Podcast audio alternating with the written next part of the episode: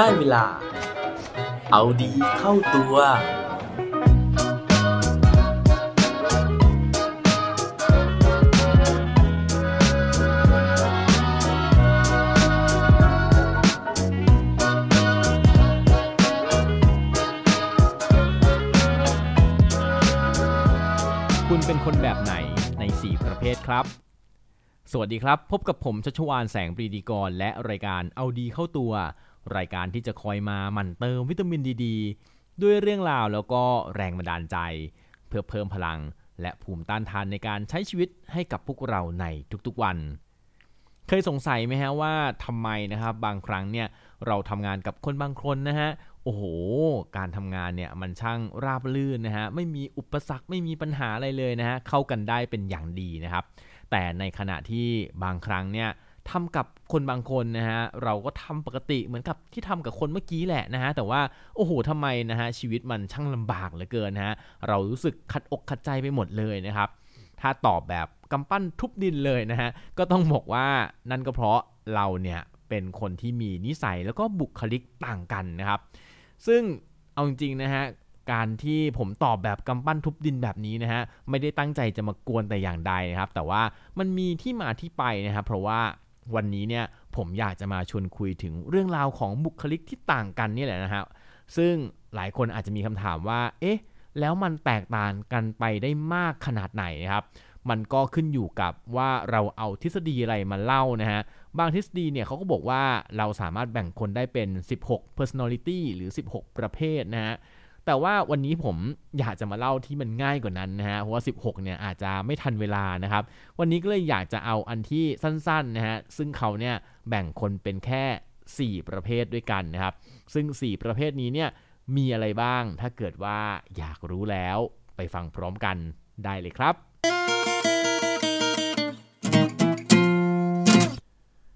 โดยที่เรื่องราวในวันนี้นะฮะมีที่มาที่ไปมาจากที่ทำงานผมเองนะครับเนื่องจากทีมงานของผมนะฮะได้รับการคัดเลือกนะฮะเป็นกลุ่มทดลองนะครับในการที่จะเอา process นะฮะหรือว่ากระบวนการในเรื่องของ design thinking นะครับซึ่งเป็นเรื่องของการที่เราเนี่ยจะเอาลูกค้าเป็นตัวตั้งนะฮะแล้วก็ไปทำความเข้าใจลูกค้านะครับเพื่อที่จะเอาความต้องการของเขาเนี่ยมาพัฒนาผลิตภัณฑ์นะครับในการที่เราจะกลับไปตอบความต้องการของเขาอีกครั้งหนึ่งนะครับ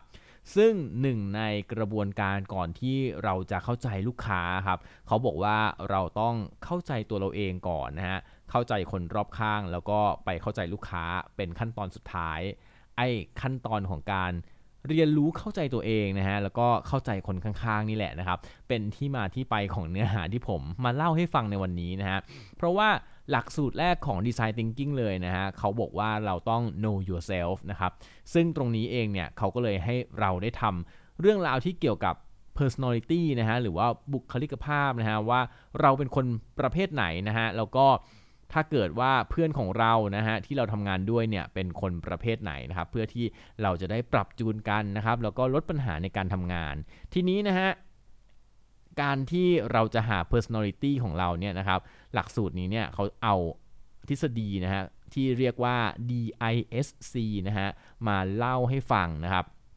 โดยที่เจ้า DISC เนี่ยนะครับมันก็คือประเภทของบุคลิกภาพนะฮะซึ่งมันมี4ประเภทนะฮะอย่างที่เกริ่นไปนะครับโดยตัว D นะฮะเอางี้นะฮะต้องเล่าก่อนว่า4ประเภทเนี้ยเขาแบ่งด้วยแกน2แกนนะครับแกนตั้งเนี่ยนะฮะเป็นเรื่องของเหตุผลนะฮะแล้วก็ความรู้สึกนะครับส่วนแกนนอนนะฮะด้านซ้ายเนี่ยเป็นเรื่องของข้อมูลนะฮะส่วนด้านขวาเป็นเรื่องของสัญชาตญาณนะครับทีนี้พอตัดแกนแบบนี้แล้วนะฮะมันก็จะมี D นะฮะแล้วก็ไม่ใช่สิ D I นะครับแล้วก็ S C นะฮะเรียงไปแบบนี้นะครับซึ่งตัว D นะฮะเขาย่อมาจากนะครับภาษาอังกฤษที่เรียกว่า dominance นะครับ I เนี่ยก็คือ influence นะฮะ S ย่อมาจาก steadiness นะครับแล้วก็ C ย่อมาจาก compliance นะฮะซึ่งทั้ง4แบบนี้นะฮะจะมีบุคลิกที่สุดโต่งเลยนะฮะก็คือ dominance เนี่ยนะฮะเป็นคนที่ใช้เหตุผลนะครับแล้วก็ใช้สัญชาตญาณในการทำสิ่งต่างๆนะฮะเพราะฉะนั้นเนี่ยพอใช้สัญชาตญาณเนี่ยมันก็เลยมีเรื่องของความรวดเร็วนะฮะเพราะว่าไม่ต้องรอข้อมูลต่างๆให้มันพร้อมก่อนนะเรารู้สึกแบบนี้เราก็ทำเลยนะฮะเพราะฉะนั้นเนี่ย คนกลุ่มนี้เขาบอกว่าเป็นคนที่เร็วนะฮะเป็นผู้นำนะฮะชอบแข่งขันนะครับแล้วก็เป็นคนที่ไม่เย่นเยอะนะฮะตรงไปตรงมาซึ่งข้อเสียเนี่ยเขาบอกว่ามันก็อาจจะเป็นคนที่ตรงเกินไปนะฮะไม่สนใจความรู้สึกของคนอื่นนะฮะเป็นบุคลิกภาพที่อาจจะก่อให้เกิดความขัดแย้งได้ง่ายที่สุดนะครับเพราะว่าชอบโต้เถียงชอบแข่งขันมากๆนะครับโดยที่เขาบอกว่าโค้ดนะฮะหรือว่าคำขวัญประจำคนกลุ่มนี้เนี่ยมักจะเป็นคำว่า do it now นะฮะก็คือทำเดี๋ยวนี้เลยนะครับมาถึงบุคลิกภาพประเภทที่2นะฮะนั่นก็คือ influence นะฮะคนกลุ่มนี้เนี่ยเขาใช้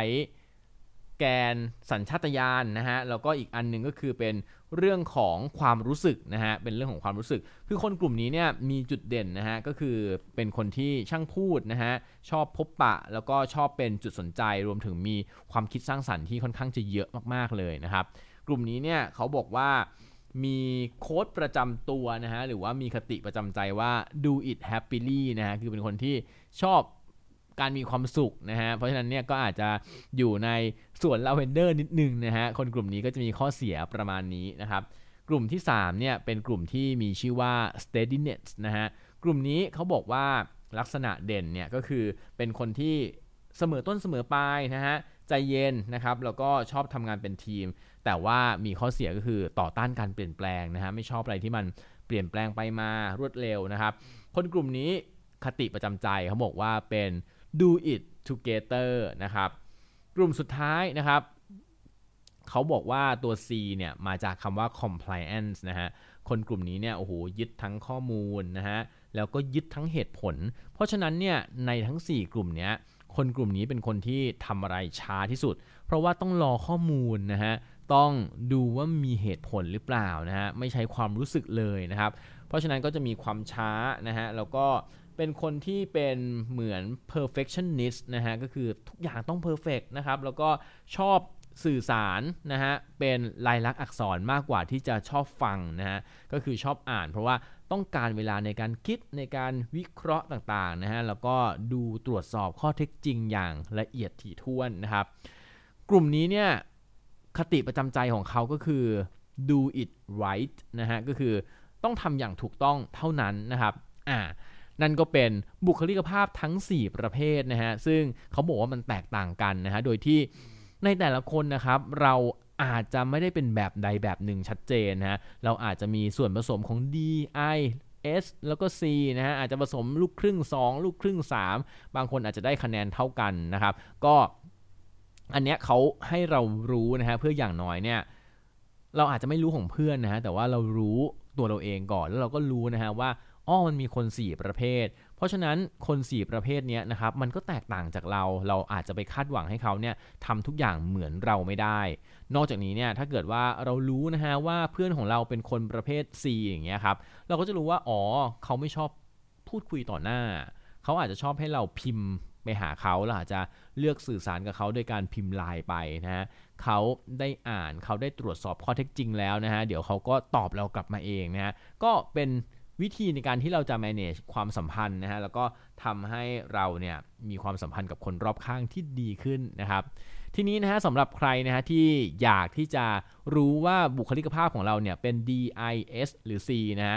อันนี้ง่ายมากเลยนะฮะไป Google ดูนะครับลอง Google ดูว่าบททดสอบ D I S C นะฮะแล้วก็ลองทำควิสนะฮะหรือว่าทำแบบสอบถามสั้นๆนะฮะอย่างตอนที่ในคอร์สที่ผมเรียนนะฮะก็ให้ทำแค่4ข้อเองนะฮะแล้วก็ดูว่าเราตอบข้อ A เยอะสุด B เยอะสุด C เยอะสุดหรือว่า D เยอะสุดนะฮะตอบข้อไหนเยอะสุดก็เป็นคนประเภทนั้นนะครับผมเนี่ยทำออกมาแล้วปรากฏว่าผมก็เป็นคนประเภท I ซะเยอะนะฮะผมชอบพูดนะฮะแล้วก็ชอบพบปะนะครับรวมถึงก็เป็นคนตัดสินใจจากความรู้สึกด้วยนะฮะก็แต่ว่าก็มีส่วนผสมของความเป็น D ด้วยนิดๆนะฮะก็จะเป็น D กับ I ซะเป็นส่วนมากนะครับก็ลองไปทำแบบทดสอบดูนะฮะแล้วก็ได้ผลยังไงนะครับมาแชร์กันบ้างนะฮะเผื่อเราได้มีโอกาสพบปะนะฮะหรือว่าได้พูดคุยกันจะได้รู้ว่าแต่ละคนนะฮะจะปรับตัวเข้าหากันยังไงหวังว่าเรื่องราวนี้จะเป็นประโยชน์นะฮะแล้วก็ทำให้เราสามารถที่จะใช้ชีวิตกับคนรอบข้างได้อย่างสันติ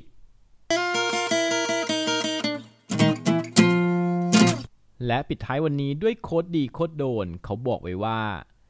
you need a lot of different types of people to make the world better บางทีเราก็ต้องการความหลากหลายของ